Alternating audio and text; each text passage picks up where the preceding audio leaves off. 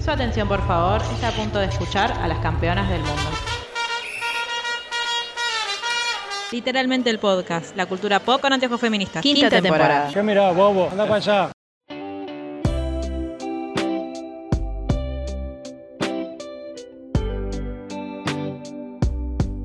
Hola, muy buenas y bienvenidas a Literalmente el Podcast, nuestro podcast sobre cultura pop con anteojos feministas, en una edición más de Sherry leyéndonos el newsletter del mes para las personas que se distraen leyendo.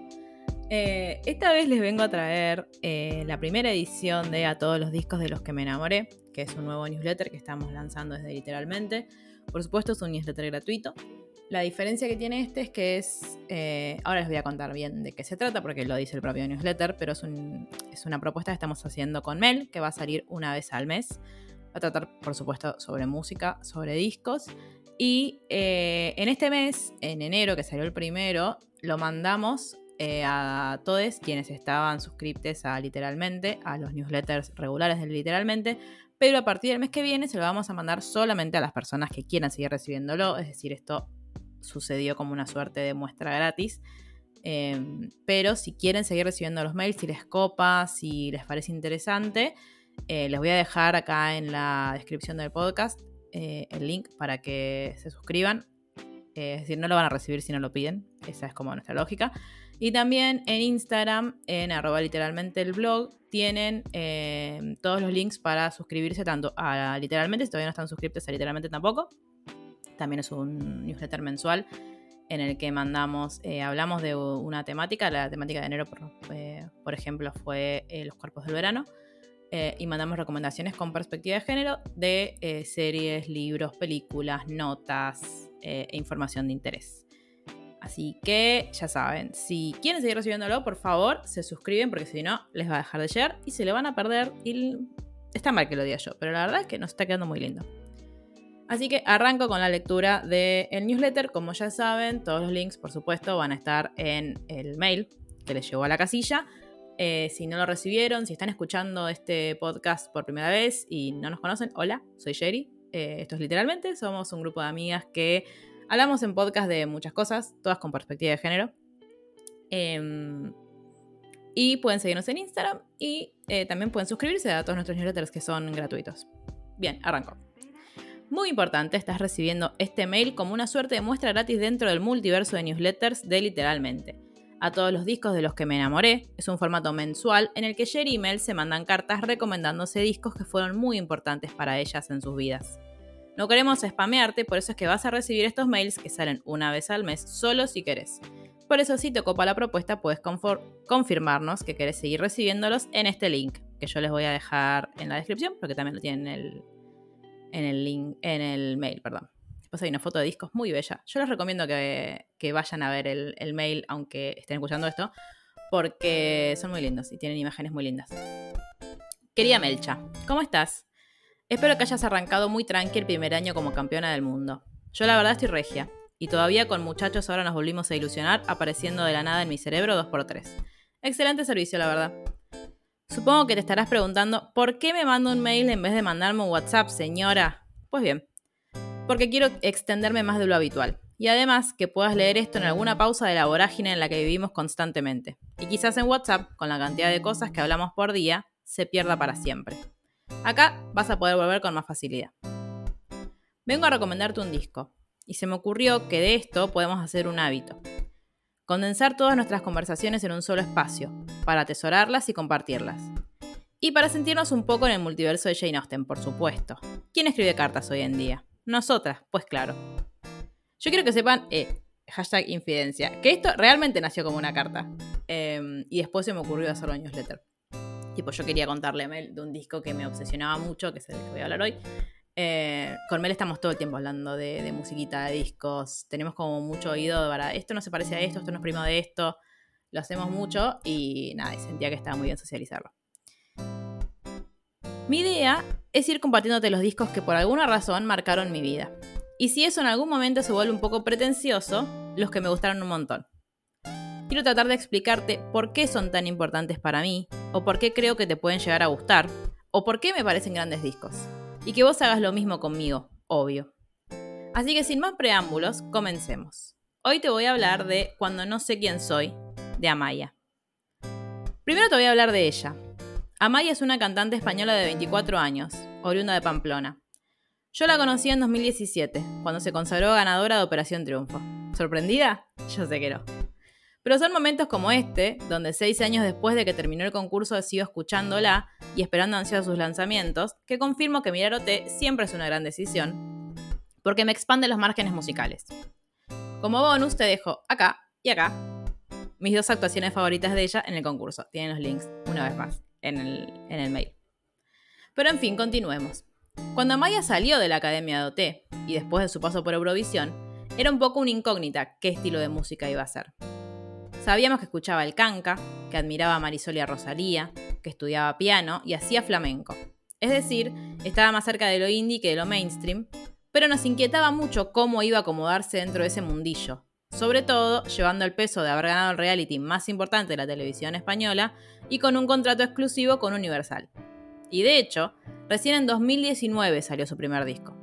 Después de tres singles promocionales que incluyeron uno producido por Raúl Refri, El Pollo de Rosalía, que no convenció del todo y por el que decidió removerlo como productor del álbum. Del primer disco de Amaya, pero no pasa nada, quizás te hable en otro momento porque también me gustó mucho. Igual acá, link, está la reseña que le dediqué en el Instagram de literalmente. Pueden ir a buscarla también.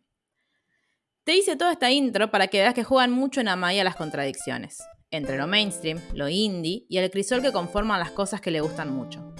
También el miedo y la ansiedad por lo que les esperaba de ella, las altas expectativas que teníamos todos los que habíamos, la habíamos seguido en OT, y también los que empezaron a escuchar y leer su nombre en todos los medios. Amaya de España era trending topic aproximadamente todas las semanas, y los videos de YouTube de sus actuaciones acumulaban millones de reproducciones. Su voz, la mejor de la edición por afano, cautivaba y obsesionaba. Entonces sí, había muchos ojos y oídos puestos en ella. Así lo cuenta en su documental, Una Vuelta al Sol, disponible en Amazon Prime. Es hermoso su documental, por favor, míralo. Antes de anunciar el disco, nos empezó a dar pistas sobre cómo seguiría su carrera. Participó en la canción El Encuentro con Alice, cantante catalán que además fue productor de discos como El Madrileño e Ídolo de Zetangana y más cerca nuestro de LP La Niña de Fuego de Ángela Torres.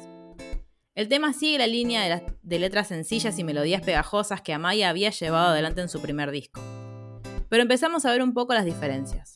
Esta canción era un poco más pop y tenía más beats de electrónica.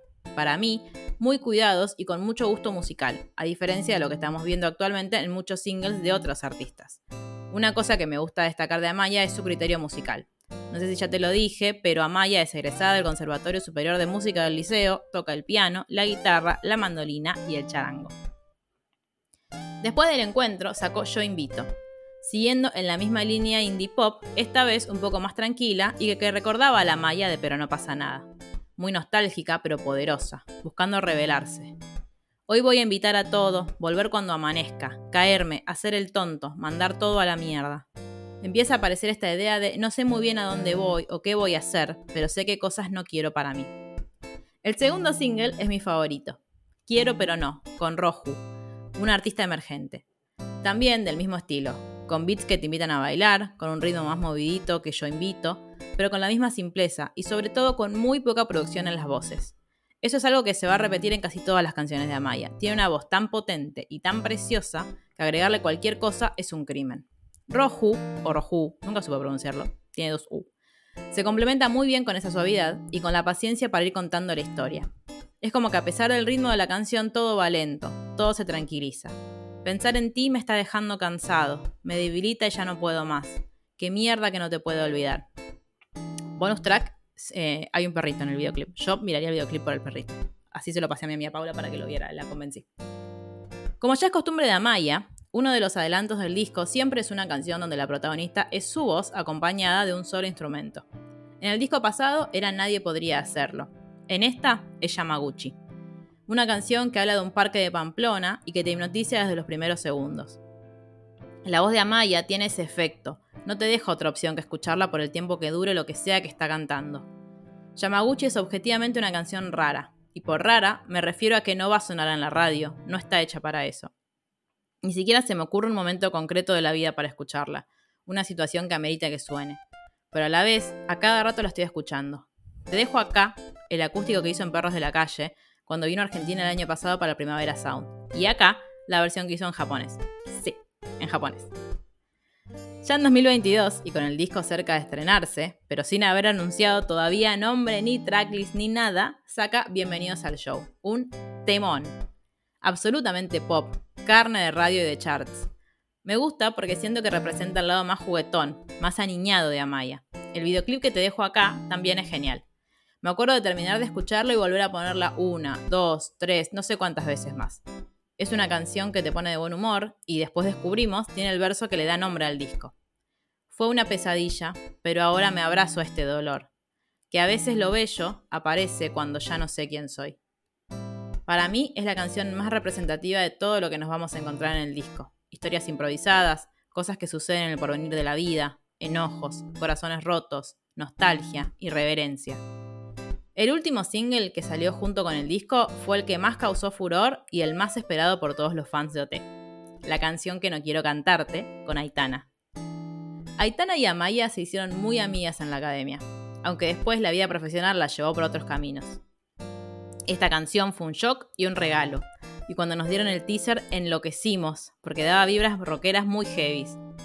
Aitana venía de hacer 11 razones, discaso, que estaba medio en esa onda pop rock, y Amaya es Amaya, es una caja de sorpresas. Me asustaba un poco cómo iba a encajar dentro del disco, pero lo complementa perfectamente. Y eso para mí es mérito de la producción de Alice. ¿Quieres ser mi amigo? Cómeme el higo. No van a volverte a ver paseando conmigo. Y mi verso favorito. Iba justo a olvidar, pero ha vuelto a empezar la canción que no quiero cantarte.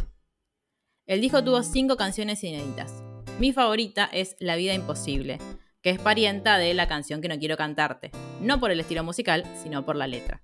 Es una Maya enojada, pero viendo las cosas en perspectiva, soñando con todas las formas en las que puede vengarse de la persona que la lastimó, pero llegando a la conclusión de que es mejor no ensuciarse las manos, porque esa gente cae por su propio peso. Your nemesis will defeat themselves before you get the chance to swing, diría Taylor Swift. Y ya que estoy hablando de Taylor Swift, voy a aprovechar para decirles que si están suscriptos a el newsletter gratuito de Literalmente, tienen acceso a los podcasts secretos con anterioridad a que son publicados. Obviamente por eso son secretos.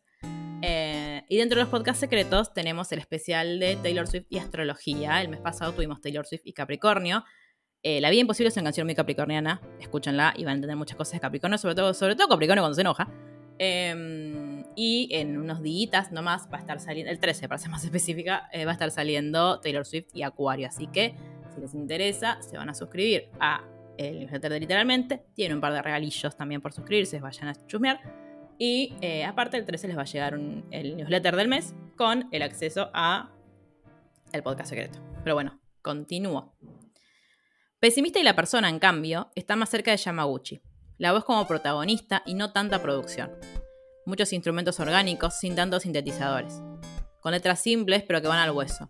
Siempre me acuerdo de ti y de los buenos recuerdos, que me entran ganas de llorar y salir Siempre que me acuerdo de ti, perdón, y de los buenos recuerdos, me entras ganas de llorar y salir corriendo. No te acostumbres a que te haga canciones, dice pesimista.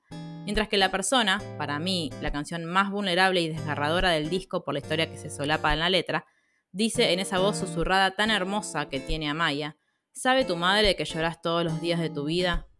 Lo que no sabemos es si al final te importará. Después de todo, eres una persona más. Quiero que sepas que estaremos ahí cuando acabe. No nos molesta que no quedes ni nos llames. Estamos seguros de que al final te importará. Por último, dilo sin hablar. Una Amaya juguetona, seductora, que nunca deja de divertirse ni de tener ese lado gracioso. Tiene una produ muy parecida al encuentro, por lo tanto invita a moverse un poco más. Es una canción de boliche tempranero que podría sonar en cualquier bar o en cualquier terraza de Madrid. Dime que esta vez todo va a estar bien, que morías ya por volverme a ver. Dime que me acerque más y que me quieres arrabiar, pero dilo sin hablar. Y para cerrar el disco tenemos un cover de Los Planetas, una banda indie rock española que data de los 90. La canción se llama Santos que yo te pinté, gran nombre, y originalmente salió en el año 2000, es parte de su disco Unidad de Desplazamiento. La versión de Amaya es más acústica, cuando la toca en vivo, de hecho los primeros versos los canta a capela, con un ritmo más lento para que termine de encajar en su disco. Es preciosa. Los violines que aparecen al principio del estribillo son un sueño. Me gustó mucho la vuelta que le dieron ella y Alice a esta versión. Podría estar acá por mucho tiempo más escribiéndote sobre por qué Amaya me parece junto con Rosalía la vocalista de su generación. Claro que sí. ¿Quiero empezar un GoFundMe y juntar firmas para que venga Argentina como parte de su gira este año? Absolutamente, porque el sideshow de Niceto me dejó remanija. Pero prefiero darte el espacio para que proceses todo lo que acabo de decirte y me cuentes qué sensaciones te dejó. También espero ansiosa leer tu reseña del mes que viene. Me intriga por qué disco vas a arrancar. Incluso por qué artista. No quiero arriesgar, pero en nuestro próximo mail prometo decirte con honestidad si mi presentimiento la pegó o no. Te mando un abrazo grande, Sherry.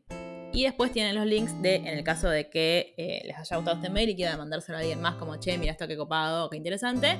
O si le quieren recomendar el, disco de Amaya a alguien, le reenvían el mail.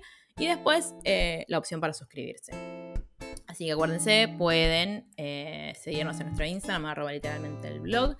les invitamos a pasar por ahí, a seguirnos. Ahí está toda la información sobre todo lo que estamos haciendo. como ustedes están escuchando esto, es 3 de febrero. Va, Sale el 3 de febrero, ustedes pueden escucharlo cuando quieran. Eh, y estamos con una sección en nuestro Instagram que se llama Las historias de amor que nos robaron. Son, nos damos eh, del 1 de febrero al 14 de febrero para hacer 14 recomendaciones sobre historias de amor no heterosexual, tanto en libros, series y películas. Así que vayan a chusmear y a conocer si no las conocen, a decirnos si les gustaron eh, en el caso de que ya las hayan visto. Em, y no mucho más. Muchas gracias por haber llegado hasta acá y nos vemos el mes que viene con quién sabe qué disco nos traerá Mel. Adiós.